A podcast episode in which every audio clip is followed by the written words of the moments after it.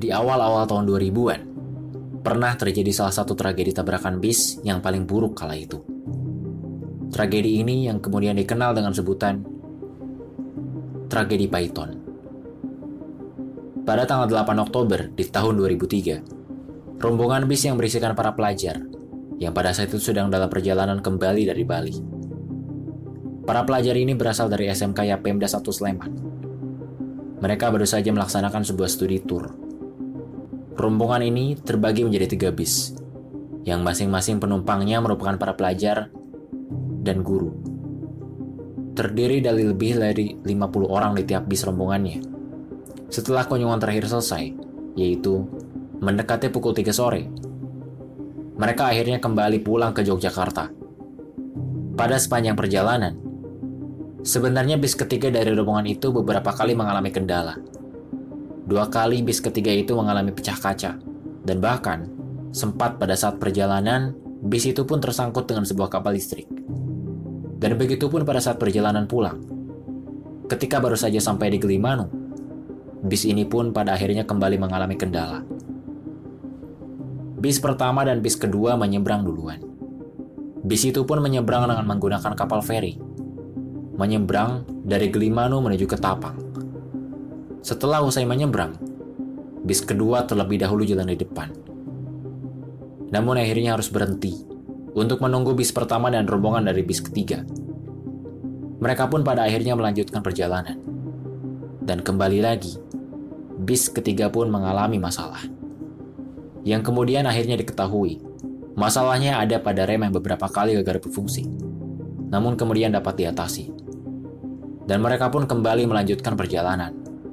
Dan sementara itu, dari arah yang berbeda, yaitu dari arah barat, sebuah truk kontainer sedang mengisi bahan bakar, yang kemudian diketahui juga bahwa truk itu sedang bertukar supir dengan supir cadangan. Rupanya si supir utama ingin beristirahat, dan kemudian ia pun tertidur di truk itu. Ketika truk memasuki tanjakan Python, truk kontainer tersebut menambah kecepatan guna menambah tenaga untuk menaiki tanjakan. Lalu kemudian, akhirnya memasuki jalur menurun. Dengan tikungan yang tajam, Perlu diketahui pula bahwa lokasinya ada di Banyu Gelugur di wilayah Situbondo, di mana di daerah tersebut terdapat sebuah PLTU dengan nama PLTU Python. Dan inilah detik-detik di mana salah satu tragedi terburuk itu pun terjadi. Dengan melaju kecepatan yang tinggi, truk itu menyalip kendaraan di depannya. Namun sial, di saat truk itu akan kembali ke jalurnya, Tepat di depannya ada sebuah gundukan pasir yang justru membuatnya membanting setir. Dan malah kehilangan kendali sementara tepat dari arah berlawanan. Tiga bis yang sedang beriringan sedang melaju. Mereka pun juga menyalip sebuah truk. Namun tak lama setelahnya, truk kontainer yang kehilangan kendali pun mengarah tepat ke arah mereka. Dua bis pertama berhasil lewat, yang ternyata diketahui itu adalah bis nomor satu dan nomor tiga. Namun naas bagi bis nomor dua yang kini justru ada di paling akhir truk kontainer itu langsung memotong jalurnya. Tabrakan itu pun tak bisa lagi dihindari. Benturan itu begitu keras, yang kemudian menyebabkan tangki bahan bakar pun ikut terbakar. Ini disebabkan oleh gesekan antar besi. Api pun dengan cepat langsung menjalar ke bagian depan. Dan belum sampai di situ, truk lain yang ada di belakang mereka langsung menghantam bagian base belakang. Sehingga Posisi bis di saat itu menjadi terhimpit di tengah-tengah. Dengan truk kontainer yang ada di depan dan truk lain yang ada di belakang. Pada saat itu, para pelajar ini sebenarnya masih selamat.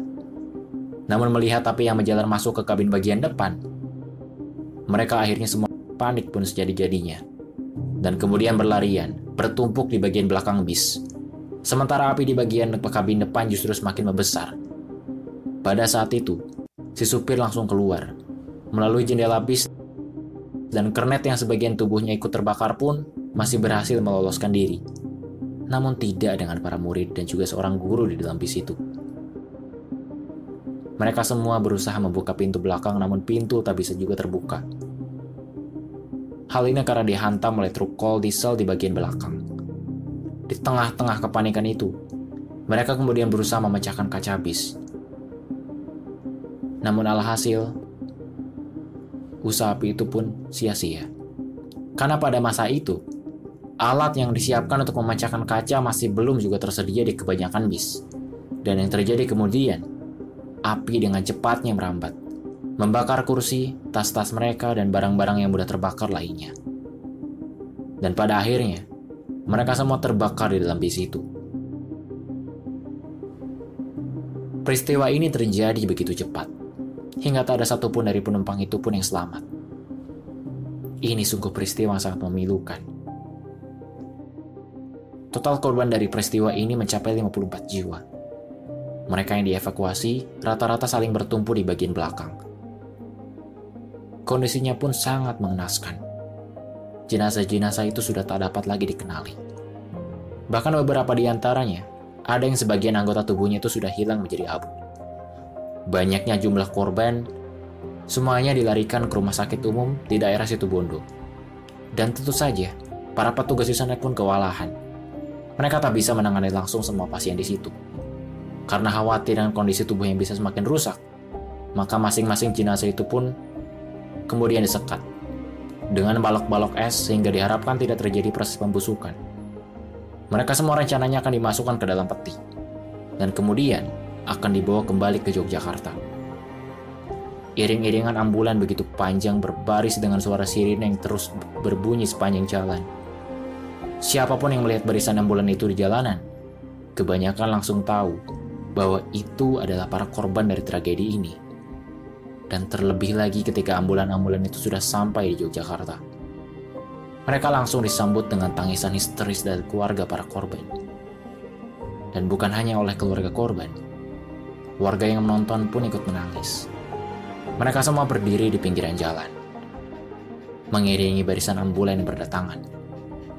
Begitu hebatnya kebakaran yang terjadi, bahkan diberitakan bahwa keluarga korban sudah ikhlas jika seandainya ada jenazah yang tertukar. Bagaimanapun, sampai di hari Jumat, yaitu tanggal 10 Oktober 2003, masih ada 14 jenazah yang masih belum bisa diidentifikasi. Pasca peristiwa ini, pemerintah pun akhirnya membuat regulasi baru agar di masing-masing bis harus disiapkan sebuah pemecah kaca guna menekan angka korban bila mana hal seperti ini terjadi kembali. Dan pada bis di kriteria tertentu, diwajibkan memiliki pintu darurat. Dan itulah kisah mengenai tragedi Python yang terjadi di 2003 silam. Tragedi maut yang takkan terlupakan.